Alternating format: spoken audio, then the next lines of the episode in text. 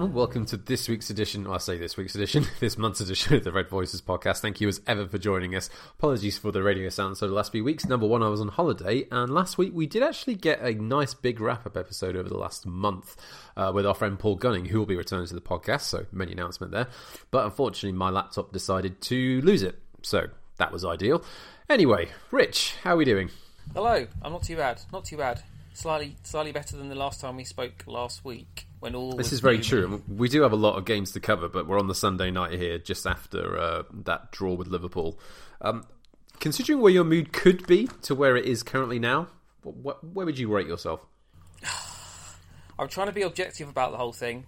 You know, considering that the, the run of form we've been on prior to that, you know, the games we actually did speak about last week, which were almost exclusively abysmal, given that we were playing a team who'd won the last 17 Premier League games in a row and were going for their record equaling 18th, to get a point from a game that I think most people expected would probably get a bit of a hiding in was was a relative positive. But the the obvious kicker is that it was another game we should have won and then didn't, and so it feels quite flat afterwards. I feel more frustrated, I guess, this week than last week when I was just hugely annoyed. That sounds about right. I mean, I'm doing well. Thank you for that. Oh, sorry about that. How are you doing? Oh, that, that, that, I'm all right, Rich. Um, I'm good, thank you. I mean, it, it's a day that was uh, fraught with danger from the off for any, any Welsh uh, United fan, just purely because of the rugby first thing this morning against France, which uh, almost did go very, very pear shaped. Uh, followed by the Manchester derby over at the Leigh Sports Village, which we won, and then the game this afternoon at Old Trafford. So yeah, a day fraught with danger, relatively well navigated, I'd say. Um, I guess before we get on to Liverpool, you know, because it's been a while since we've done one of these, I guess we've got some episodes to, or some games to cover. So, uh, do your best one word review or couple word review on these last six or seven games that we played. Uh, Astana. Uh, oh, clunky. Clunky, clunky, clunky, but saved by Wonder Kid. That's about right. Okay, West Ham. Dire and hopeless and hapless. Dire, hopeless, hapless. Like that. Yeah. Uh, Rochdale in the League Cup. Just in case you wanted a reminder, that was the game where we conceded a goal to a 16 year old and then beat Rochdale, who were in League One, if I recall correctly, on penalties. And, and who'd lost a few days before to Peterborough 6 0. Yes. I think, I think I'd say, wow, that was bad. Okay. Any more than that, or Oh, wow, we're bad. Yeah, I, I think that was that was probably the game that really put the put the willies up me um, after the so to speak so to speak the metaphorical after the West Ham game which was just horrible to you know we're thinking well at least you know we'll get a, get a win against a team which is absolutely hopeless defensively um, just to you know, lift the mood a bit. But what happened instead was that we were largely terrible didn't win the game and Paul Pogba was played for 90 minutes with what we now know is a fissure in a bone, thus became unavailable for all of the games since. So, so well, what should have been a, a, very light pick, pick me up turned out to be an even heavier dunking. Yeah, I mean, we're back in Old Trafford, what, five days later against uh, Arsenal in a game in which uh, Mr. McSauce managed to get a quite decent long range effort, even if it was slightly deflected. And that was the one all draw with Arsenal. I mean, uh, that was. It was a pretty dire match, really, wasn't it? I mean, again, I think we carved out, what, two decent, maybe one decent opportunity, and that was uh, McTominay's header in the second half after Tuanzebe had. Uh, unfortunately set Aubameyang up for that equaliser in the second half. But no, that was pretty wretched. Um, and there's not really much more to say about that one, really. I mean, moving on to Alkmaar three days later, I mean, in terms of an interesting game, that was probably the worst of the bunch by some distance. I mean, at least in some of the games that we've lost or drawn over the last several weeks, there was something interesting to them. Alkmaar was just awful, and the only way you could see that game ending was perhaps them getting a plucky late winner. And thankfully, it didn't come, but we were left to rue a penalty not given in a game against a. What's the best way of describing Alkmaar? A bit of a no nonsense Dutch side? Is that the best way? I don't know. I mean, it's pretty bland, wasn't it? It was pretty awful. It was it was weird, and it? it was it was another game after the Arsenal game that really worried me, and just how distinctly average United looked, and it d- hasn't really mattered which eleven we've put out in the, the games we've spoken about. United didn't look any a lot, a lot different, and and you could see in the Alkmaar game that Alkmaar spent the first ten or fifteen minutes thinking we need to just keep it tight and you know see what United have got and, and try not to to lose a goal early on. And you could see after that first 10, 15 minutes, they, they thought to themselves, Christ, this lot are useless. so we don't need to do that anymore. Mm-hmm.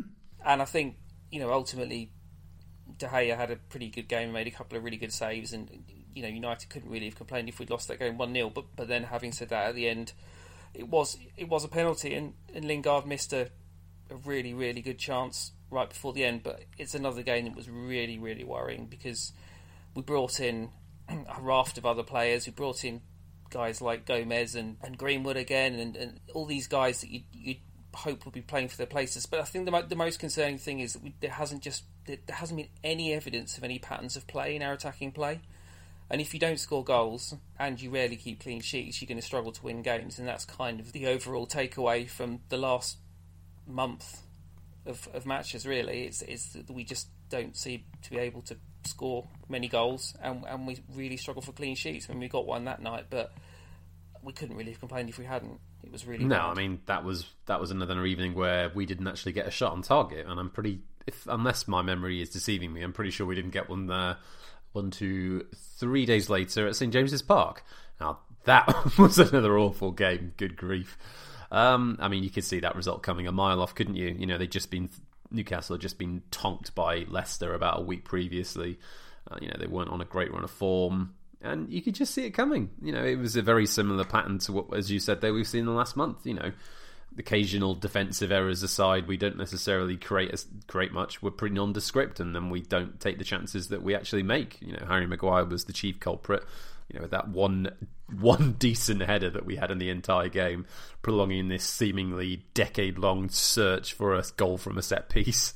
Lord knows when that's going to come, and it didn't come today either against Liverpool. But yeah, that that was a real low point. And I think that the strange one after that game against Newcastle was how little I kind of cared to an extent. Obviously, it was you could see it coming a mile off, and I'm not suggesting that I, you know, I.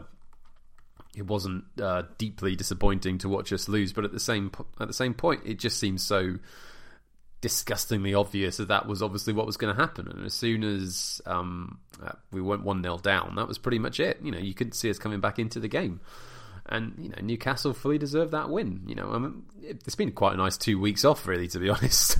Coming yeah. back into things, you know, especially with the game against Liverpool, considering that magnificent run of form they've been on. You know, they've been, as as was mentioned on the commentary tonight. What is it? Eighteen months worth of championship winning form, really, isn't it? You know, they've been exceptional, and that's not been enjoyable to watch whatsoever. And I guess, you know, as you mentioned earlier on, the frustration comes from the fact that you, know at the beginning of that game, half four, you're thinking if we can get through this game with a draw or a decent performance, then you know that we'll accept that. Having gone through that game and seen little Liverpool create so little and then concede to essentially, which was a comedy of defensive errors from three or four people and give away a late equaliser, considering that we kept things incredibly tight.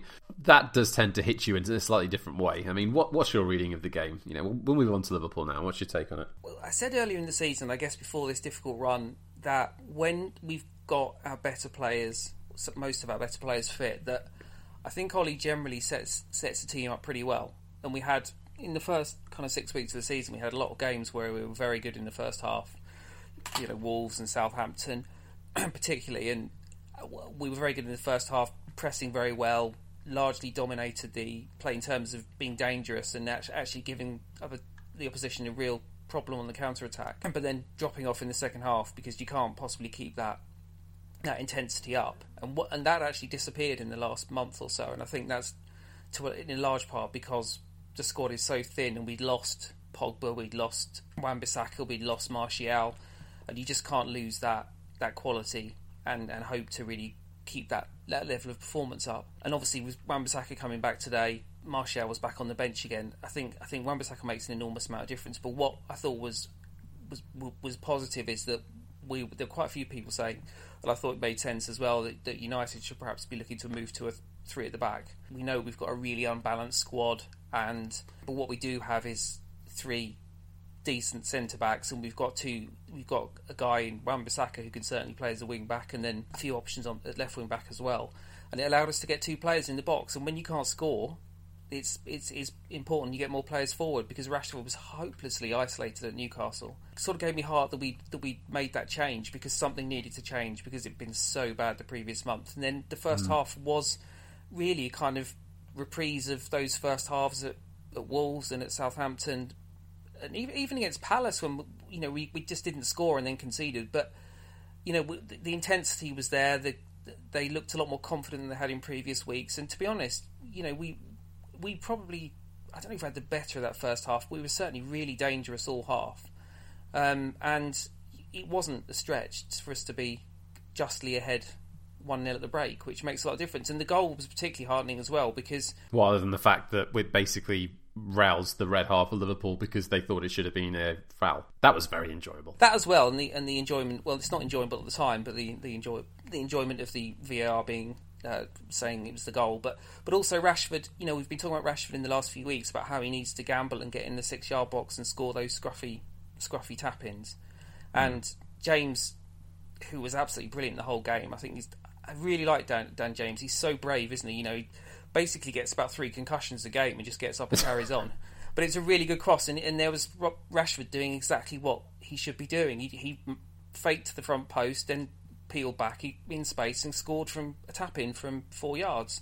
So mm. you know, United went. That that was a really heartening thing. United went at half time a goal up. Probably, possibly could have been more ahead, but then you fear that once the intensity drops, that the because it's natural because you just can't keep that level of pressing and, and, and intensity up for 90 minutes that we'd slowly get sort of retreat back to our, our 18 yard box and that's exactly what happened sadly yeah i mean going back to the goal again I mean, there was a lot of ire from Liverpool and Klopp in particular about how that goal was allowed to stand. Um, I mean, I'd like to think that I could be disconnected enough from it and unbiased enough to suggest that if I saw my team concede a goal in those sort of circumstances, that I wouldn't be going all hammer and tongs because realistically, it wasn't the biggest foul that I've ever seen in my life on Origi. You know, it, wasn't mass. It wasn't a massive clangor enough to suggest that the game should have been stopped and you know everything should have been reversed. I mean, it, Plus, as well, there was plenty of time in between United actually attacking for Liverpool to have gotten back and actually stopped that goal anyway. So it seems like they were sort of clutching at straws to a certain extent because they literally did create so little. The only thing they really created was that what that one chance that they scored from, which was then rightly chalked off for uh, Mane getting a handball in the build-up. I mean, the real disconcerting thing about that one in particular was that it was uh, carrying on a somewhat worrying recent trend of Victor Lindelof really not being able to cope with those situations whatsoever. You know, he didn't have Mane whatsoever, and he's got the size and the strength advantage. Couldn't do anything against it. You know, it was a at, that, at the time in particular a really poor goal to concede, even if it was Liverpool's only real decent threat of the entire half. And yeah, it was good to go in at half time with the lead. You know, I think there wasn't necessarily that much of a difference in terms of an increase in level in terms of what United were doing today in comparison with what we've seen over the last month or so. I think the difference was is that primarily the big thing was that we took our chance. You know, as you mentioned, that there is obviously a, a certain level of improved performance, but nothing that stand out stood out madly for me. I, th- I think what we did well was stay in the game and show a little bit more fight and verve. You know, I think we've shown flashes of that throughout the last month, but not consistently. And I don't think this performance was, you know, worlds away from what we've been bemoaning over the last sort of several weeks or so. So it was still encouraging to see us go in against Liverpool, you know, 1 0 up at half time and still go on and make sure we didn't lose that game. Don't get me wrong, but I don't think this was a, a massively improved performance, so to say, really, was it? it was better. I mean, all I can say is that the, the, the, last the last month has been amongst the most abject I've ever seen from United team, and I can remember both of the last United teams that were flirting with relegation um, in '86 and in 19 you know, in 1989-90, and both were were pretty hopeless at, at, at, the point when they were really struggling. I guess what I'm getting at in particular is that second half. You know, you look at the when Liverpool actually got the equaliser and the time building up to the equaliser, although they didn't have a lot of the ball. When we got the ball, we were absolutely, for the most part, pretty hopeless. You know, we had yeah. a couple of half decent chances here and there. Maybe, you know, Rashford with that flash shot from outside the area, Fred inexplicably popping up somehow in the penalty area with that um, half chance as well, but nothing you could say that was really solid. You know, we weren't necessarily even in that second half as a contest. You know, we certainly defended all right and we kept them at bay, but we weren't offering anything on the attack, which is you know partly why I didn't think it was on that level at least. Uh, it was a gritty defensive performance for sure, but at the same time, I didn't necessarily think it was you know leagues above what we've been seeing the last several weeks. No, I, I think I think one of the problems, and we've we've, we've talked about two two of the, the two issues before. First of all, I don't think Ollie necessarily manages second halves of games very well. Uh, we've spoken mm. before about how he, I think he generally sets us up well, particularly when he's got the better players to set up. But he doesn't necessarily respond particularly well to changes that opposition managers make, and, and I think that was in, in play. I mean, you know, he left he left his sub his first sub until the 83rd minute, I think. Which, in it, you know, the game was clearly turning against United before before that.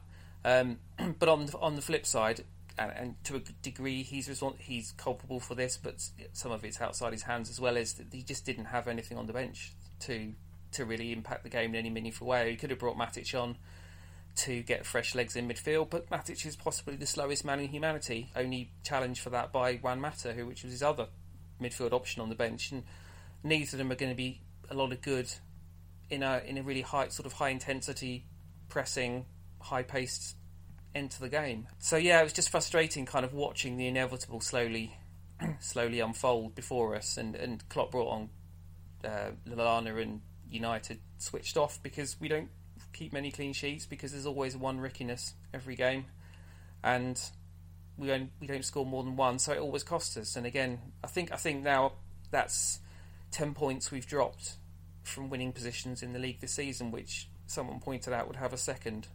So that's annoying.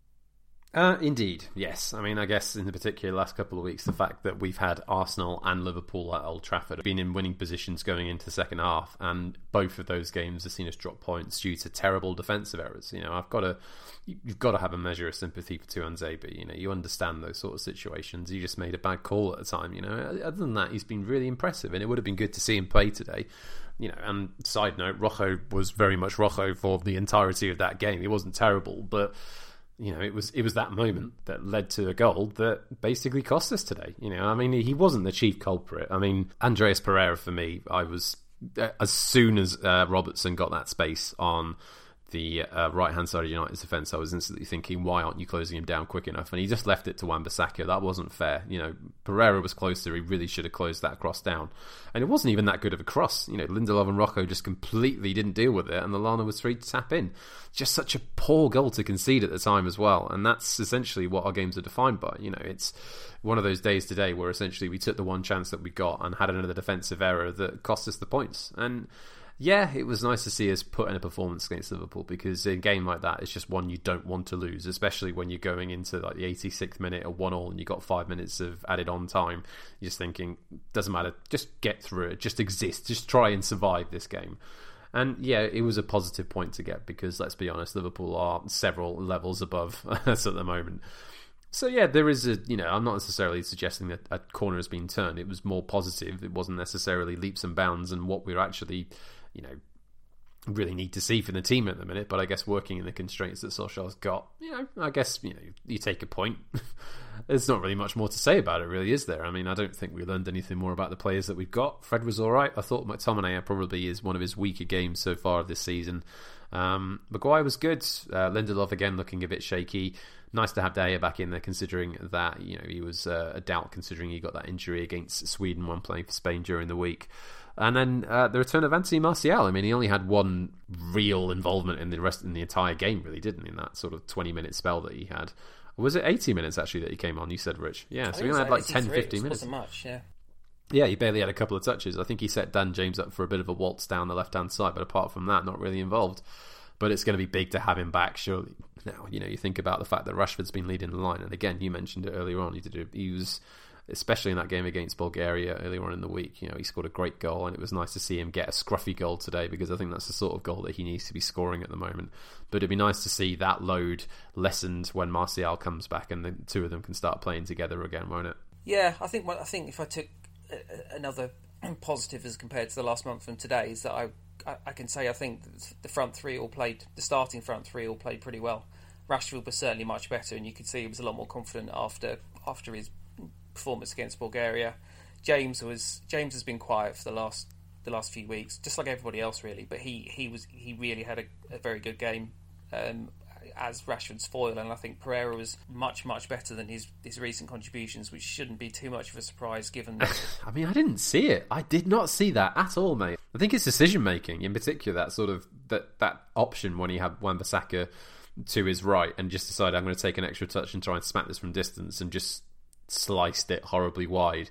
It's just his decision making in key moments is so often poor. I just didn't see that today. You know, Neville was given him, you know, uh, something of a bit of a compliment, and I just are we watching the same game? I'm not. I'm not sure he was as good as some of some have suggested, but I think if he, he, linked play very well, and he and he also put in quite a shift um, in terms of our pressing, and um, was a bit of a focal point for the for the front front two to play in front of. Um, but I mean, it's, it's been a while since I could really say that one of our forwards played well in the game. So for for for at least two, perhaps three, to have, have had promising games is is something. Um, you know, we, are basically starting from the lowest of low bases, aren't we? You know, we, we we've we've looked like a like a, a, relegation haunted team for the last six weeks, um, and this was better than that, I think. Um, yes, that's so. Fair. So you know, you know, I, I still think it would not surprise me in the slightest if we went to Norwich next week and just capitulated again. Um, but but you never know. You know, hopefully Pogba will be back. I do. I think the international break was a, was actually important for us. It was important for me personally because I'd had enough. yeah, me too. yeah, I was yeah. glad. and watching international football is actually a relief now, not a uh, not not a not a curse. So it was nice to have two weeks off, and also it just allowed us to get get Wan-Bissaka back, perhaps for a few players to go away and, and, get their confidence up, and for the rest to, to have a couple of weeks training and uh, perhaps a bit of a mental rest as well. And I think it showed for some some of that game at least today. Um, mm. So you know we, we, we have to cross our fingers without any real hope that, that that will continue next next week, and hopefully Pogba will be back for then. Martial might be able to start, and at least we'll have a bit more quality on the pitch. I, I think the last couple of weeks in particular, it's been quite nice to step away from United. You know, I haven't been mm. on the account as much as I would normally, just because I couldn't really think of much more to say. You know, especially after that Newcastle game, I just felt a bit dazed. You know, there wasn't necessarily anything particularly poignant that could be offered. You know, it was just a poor situation, and it wasn't fun to watch United. It wasn't fun to talk about United. Nothing about it was enjoyable. So yeah, I guess you were right. I mean, the international break was well timed in particular. It was just nice. And I was away for, well, I was away just prior to that, so maybe I could have timed it a little better, but still. But no, I mean, I guess going into, you know, the next several games, we've got Partizan Belgrade, uh, what, in successive, well, over the course of a fortnight, we'll be going off to uh, Belgrade on Thursday night for that game in the Europa League, then Norwich, then Chelsea in the Cup, which could be an interesting game considering just how well we tonked them uh, earlier on in the season. It's not going to be that easy this time. I guess in particular, the last several weeks have been more defined by what's been going off going on off the pitch, and you know, one uh, Ed Woodward has been making a particular long charm offensive. You know, there's been an interview with United We Stand, part of which was serialised by Andy Mitten in uh, the National today. Uh, there's been uh, leaks from sort of calls over the last couple of weeks. We've heard more from Ed Woodward in this last sort of 10 days or so than we have for the last, what, two years, I would say, Rich, to be honest. I mean, it's very clear that he's feeling the pinch and the pressure and the scrutiny more so than ever. And I think that's right. I think that's actually good. I think it's good that he's aware that people are very, very dissatisfied with the way that he is running the club at the moment. And I think that, you know, it's all very well and good talking about how they feel like they've got the structure of the club and the recruitment process and all these other things and this vision, this plan and process correct. But at the moment, what we're seeing is the very nadir of his planning and his process and his role at the club. So I don't know. I mean, it, doesn't really hold any water with me. You know, it, it's it's very difficult for me to take that man seriously, regardless of what he's saying. It's a bit painful, isn't it? It's, it's incredibly um, incredibly transparent. I mean, he he said in the uh, in the United We Stand in, uh, interview that was published today that um, that he he he doesn't take it personally. He doesn't. He's not bothered by external criticism yet. Everything he does tells us that, that he's the exact opposite. He's incredibly thin-skinned. One of the things that, that continues to surprise me is that I genuinely think that he doesn't really believe he's done a great deal wrong, and that, that what's happened to United over the last six, seven years is is kind of just circumstance and not the result of any, any decisions that he and his his bosses have made.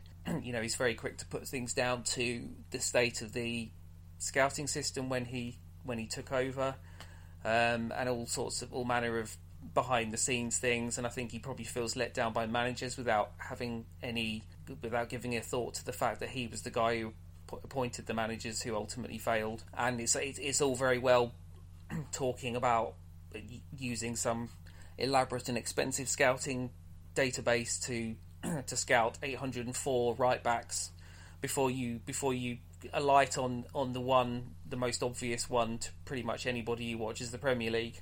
Um, you know, using that as an example of how United are some progressive club, when I'm pretty certain that's almost that's what almost every other top flight club does as well. You know, they mm-hmm. use they use statistical databases, they use their eyes, they use, and they whittle things down. We're not do. He's not saying anything revolutionary, and the reality is that that United needed more than three players this summer, and he, either personally or his bosses, or he and a combination of them and Ollie, decided that we'd stop at three, having let over the course of the last twelve months, I think eight players leave the club. Um, which is and the ultimate consequence of that is what happened today, which is that you you've got yourself in a really good position in the game. You've been playing well, but everyone's knackered and you've got no one to bring on. You've got no one who can come on and actually replicate the job that anybody else is doing. Yeah, I mean, I look at I've looked at I look at the club in the last six weeks and have genuinely thought this club, this team, and this club looks like it could get relegated.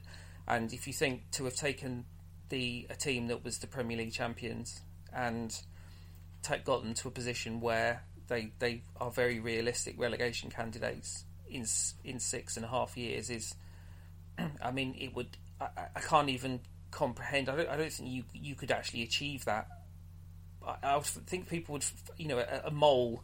A, a, a, scouse a scouse mole in the camp would have struggled to have to have unravelled things as spectacular as we have. Yeah, I mean, I guess the the thing in particular is uh, how could you do that bad of a job deliberately? No, you couldn't. And the, the one the thing about the club in the last few weeks is absolutely nothing has functioned. Nothing in the team has functioned. Um, nothing in the transfer window really functioned properly. The whole club, you know, the shares are the shares are plummeting. They turnover is going to drop by probably about 100 million next next season. That's if we're in the Premier League. If we're not in the Premier League, then prob- it'll probably half. I think I think the reason why we're seeing this charm offensive by by Woodward is that I think for the first time he's under genuine pressure for his job. Um, I, yeah, I yeah, I agree. I don't believe for a minute. I don't believe for a minute the Glazers the Glazers would get, not get rid of him in, in a, in a flash if they thought he wasn't making money anymore. No, no, I agree completely, and I, I, think that you know you look at the fact that he's doing interviews with United We Stand. It, it's there's always an element of interest and attention that comes with any time you hear Ed Woodward speak because it's such a rare occurrence, isn't it? You know, I guess that the best uh, directors of football or chief executives are the one that you don't hear about because you don't need to hear from them every now and you know frequently during the course of a season because you know if they're doing a good job then you can just leave them to do it. You know with Woodward we're hearing a lot more from him over the last several weeks because you know he knows that the pressure's on. And you know the big difference between what's happening with Solskjaer and what happened with Moyes with Van Gaal and Mourinho is that fans are more acutely aware than ever of the role that Woodward and the board are playing in where United's current fortunes are taking them. And I think that whilst there's definitely an argument to say that Solskjaer is out of his depth, that he struggled, that there are elements of his management that he absolutely must improve if we're going to get anything out of the season, we're going to make anything out of this season, then you know there's obviously a lot that he needs to improve. But by that same token, I don't think that Woodward is immune from criticism. It's, he's never necessarily been immune from criticism prior, but I think now more than ever, this, the spotlight is really shining on him in a very harsh light, and I think he's finding that difficult, which is why we've had this increased level of briefing. This is why he's uh, decided to do interviews with UWS. But obviously, it's completely faceless because of what he's saying at the moment, which is just not really washing at all. You know, what, what is he talking about? Potential for four. I mean, he wasn't saying this in the interview, but what briefing of four signings potentially in the January transfer window. I mean, no. If, if any club is well run, they do not need to go for four signings in January. If you need them to go for that many signings in a January the winter transfer window, something has gone desperately, desperately wrong. But it's just bullshit anyway, isn't it? You know, mm. how, every every summer we hear. Oh no, Rich! I fully believe we're going to yeah. buy four players in January.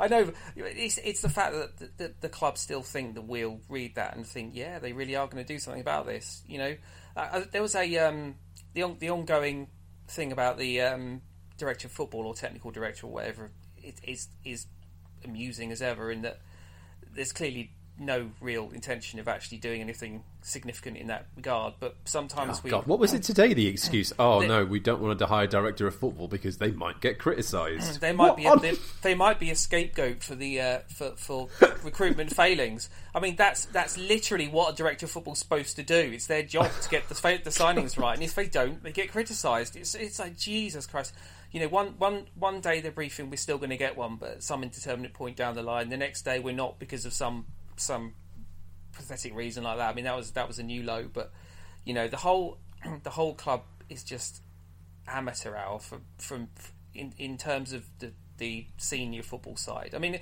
the only the only point that I have some. Um, well, the only, the only point that I kind of concur with him is that there have been changes behind the scenes, which I think have been have been positive. The the academy is certainly in a lot better shape than it was three or four years ago. The budget's much yeah, bigger. Sure, the recruitment's been much better at, the junior level. you know, we have set up a women's team and, and what is looking like a very, very well run um, and very competitive women's team in a very short, short space of time.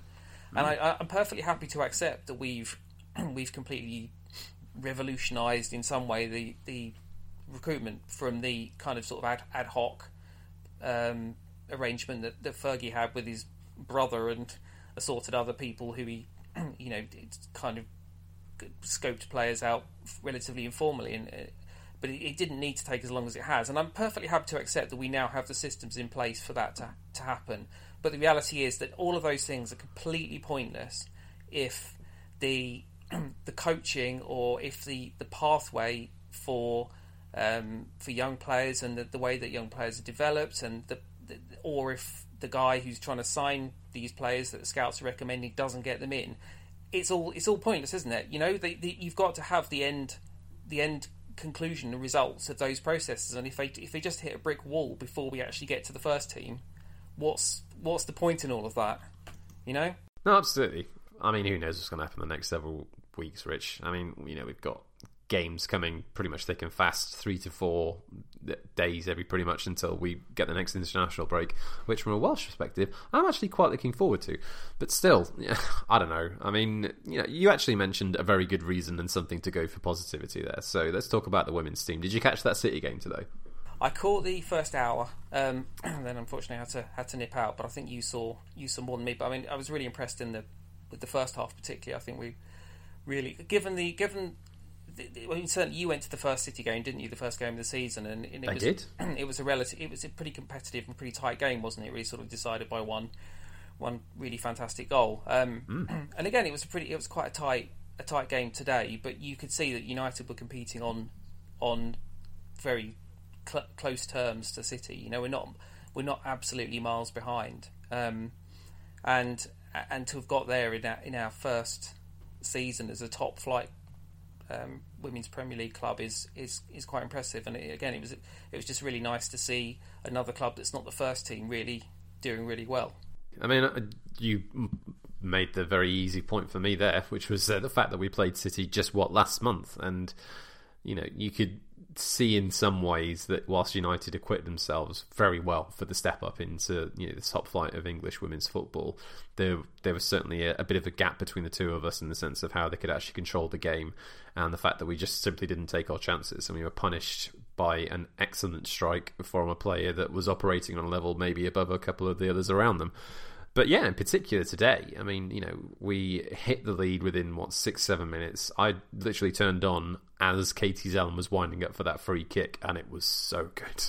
Great strike by the captain. So that was really encouraging to see. But I think, in particular, you know, obviously there's a there's always a different element when you're playing at home. You know, obviously it's nice to be back at Leigh Sports Village and playing that game. And obviously after, because the last time we spoke about the women's team was after the Arsenal game we've had a pretty good run the last few weeks. You know, we had that uh, 2 0 win over Liverpool and then 3 0 over Spurs, and both games we deserved to win. You know, there's no getting around that. We were great in both games. But today, in particular, with it being City, you did wonder how we're going to be able to cope with playing, again, a team that is playing good, very good football. Obviously, the, the difference was they just played Atletico Madrid in midweek in the Champions League, so there might have been some tired legs out there. But regardless, you know, you think about the the match as a whole and the actual element of winning that match in the manner that we did, it's got to be a milestone result for Casey Stoney in the side. You know, you think back to the Liverpool game, the very first competitive match of this new team, where we went to Liverpool and won with a last minute goal. Uh, very similar in the sense that it's just such a big result and shows just how far we've come and how good the team is at the moment. You know, I think we controlled that game very well. There was only really one decent chance for City that I can recall in the whole of the game, and then Jess Sigsworth with a really, really nice goal, finishing off a great move in the second half. Could have been more. You know, City went down to 10 men, a red card for a nasty challenge. And yeah, it could, uh, you know, obviously it's only what could be, you know, it's the Conti Cup. So it's essentially the League Cup for the, the women's game at the minute. So, you know, we're first game in a group of five that we're in at the minute. So it's still early days in that competition. But yeah, a really great result and a really good performance too. And in particular, you know, with yeah, I don't want to keep comparing it to the men's team because it's not fair. But as we've talked about, you know, one of the heartening things about Manchester United Football Club as a whole has been the fact that we've been able to sort out this element of the club that needed that's needed attention for years and years and years. United were being left behind completely when it came to the women's game. We have built a great team, we've got a great manager, and it's so heartening to see us get performances and results like this in a relatively short space of time. And not only that, it's just great to enjoy it. You know, we're playing good football and it's enjoyable to watch. People are enjoying it, and the players that we've got are great too. Yeah, it is, and, it, and, it, and you, we can certainly look at it and think, well, the women's game has been dominated really by the sort of top three teams from last year by quite a lot for quite a long time. But you can imagine that if United continue to progress at the at the rate they have, obviously with the budget that they've budget advantage they've got over some of the teams below them as well, that, that it's not implausible that we could be really competitive within the next year or two in terms mm. of actually challenging for, tro- for trophies um, with this team. So it's nice to it's nice to look at an area of the club or two areas with the academy and actually see a high level of competence because obviously it's sorely lacking in other areas. True. I mean, we're currently fourth in the Super League at the minute. You know, we've won two, lost two, and I think after that tricky start with being away at City and then home to Arsenal, um, it's it's been good to see us get a response these last three games. You know, we've taken some chances, we've scored some good goals, and yeah, we're looking a bit more confident, which is excellent to see. Uh, I think that pretty much covers it for this week, Rich. Um, good to be back. Uh, predictions for the next week. So we've got Partizan Belgrade on Thursday and then Norwich on Sunday. I, I, don't I don't really know what to expect on Thursday. I suspect it'll be another scratch team and a scratch performance. I, I, think if anything, I'd like to see the one thing I'd like to see is James Garner perhaps start a game um, because he's the one guy that I looked at on the bench today who, in terms of his energy and mobility, could have come on and to a degree replicated the role of Fred or McTominay or or Pereira in a way that Matic couldn't. Um, but obviously it's a risk given that the the, the jump between under 23 football and first team football is absolutely enormous. But he was the one guy I watched the FA Trophy or the, whatever the uh, the lower league cup is against um, Lincoln a couple of weeks ago, and a lot of the United players really struggled with the intensity of that game and the uh, just the, just the, the rising quality from as to what they used to. But Garner was the one that just didn't look out of place at all, and obviously he scored a really good winner as well. It's not the I mean, it wouldn't be the end of the world if we lost in Belgrade I'd, I'd like to see him start a game and actually get 90 minutes and see what sort of level he can actually com- compete at at the moment. Um, because... He wouldn't show me if Brandon Williams got a game. To be honest, he came on as a no. second half substitute today, and he's getting a good push at the minute. So yeah, I'd like to see him given a go at left back. He was. He no reason not to. Well, he was. He was certainly United's best player. I, I thought against Alkmaar, or most promising player against Alkmaar, and um, I think he's. Um, he's been really impressive for the England under twenties the last the last couple of um, couple of games as well. I know somebody who went to the, the second game and they said he was England's standout performer in that one. Gomes was was certainly our best player against Italy in the first game. So we have actually got a few of the younger players who are doing quite you know particularly well in the age group national teams now, which is something we've we've missed as well. So I really want to. I, I, I, want to, I want to see how he does, and I really like to see a bit more of Greenwood and Gomes. And, and if we lose on Thursday, it doesn't matter. The the Norwich game is far more important, and we really, really, really need to follow up a promising performance or a slightly promising performance today with another competent performance as well. And perhaps we will if um, if Pogba's Pogba's back. I mean, it's, it's interesting. You look at the, the two the, the, fixtures we've had this season. Someone pointed out we've played three of the top four this this year. We've won two, or the current top four. We've won two and drawn one, scored six and conceded one. You know, we're we're we're actually quite good against teams that are, that are open and come out and play. It's against the teams that sit sit deep and are compact and break on us that we that we struggle. And Norwich aren't going to do that. You know, Norwich have, have even in the first game of the season at, at Anfield, they went to Anfield and, and tried to, to play their way through Liverpool, and they'll certainly do that again. And it, it, they fell foul of it against Villa, losing five, conceding five goals at home. So if United are on it, it's certainly a game we can win because they're not going to play. They're not going to play into our, our our one obvious weakness, and with Pogba mm. back, perhaps we can do a bit more damage. I think the other thing to mention was a nice new contract for Mason Greenwood, which is yeah, it's great news. I mean, also Fabrizio Romano from the Guardian talking about uh, Gomes, who is close towards signing a new deal. So a couple of the youngsters who have certainly had some minutes lately, in particular Mason, considering he's got two goals already in very very tight games. I mean, you know, on a purely recent level, we need all the goal scorers we can get. So I'm glad that we've tied him down for the foreseeable future. But yeah, good news. Oh, I guess we can leave it there on a relative high note. All right, Rich, thanks for your company. Pleasure. All right, guys. Thank you very much for listening. Thank you for rejoining us. Sorry for the slight radio silence, as mentioned previously, but don't forget you can always get us all over the internet should you so wish. You can get Rich at, at Rich Red Voices. You can get me at, at Ewan Leonard. You can get the pod at Red Voices MUFC, or should you choose redvoices.net, the podcast can also be found on SoundCloud, Stitcher, Spotify, and the Apple Podcasting app. Have yourselves a superb week. We'll be back after Norwich. Cheerio.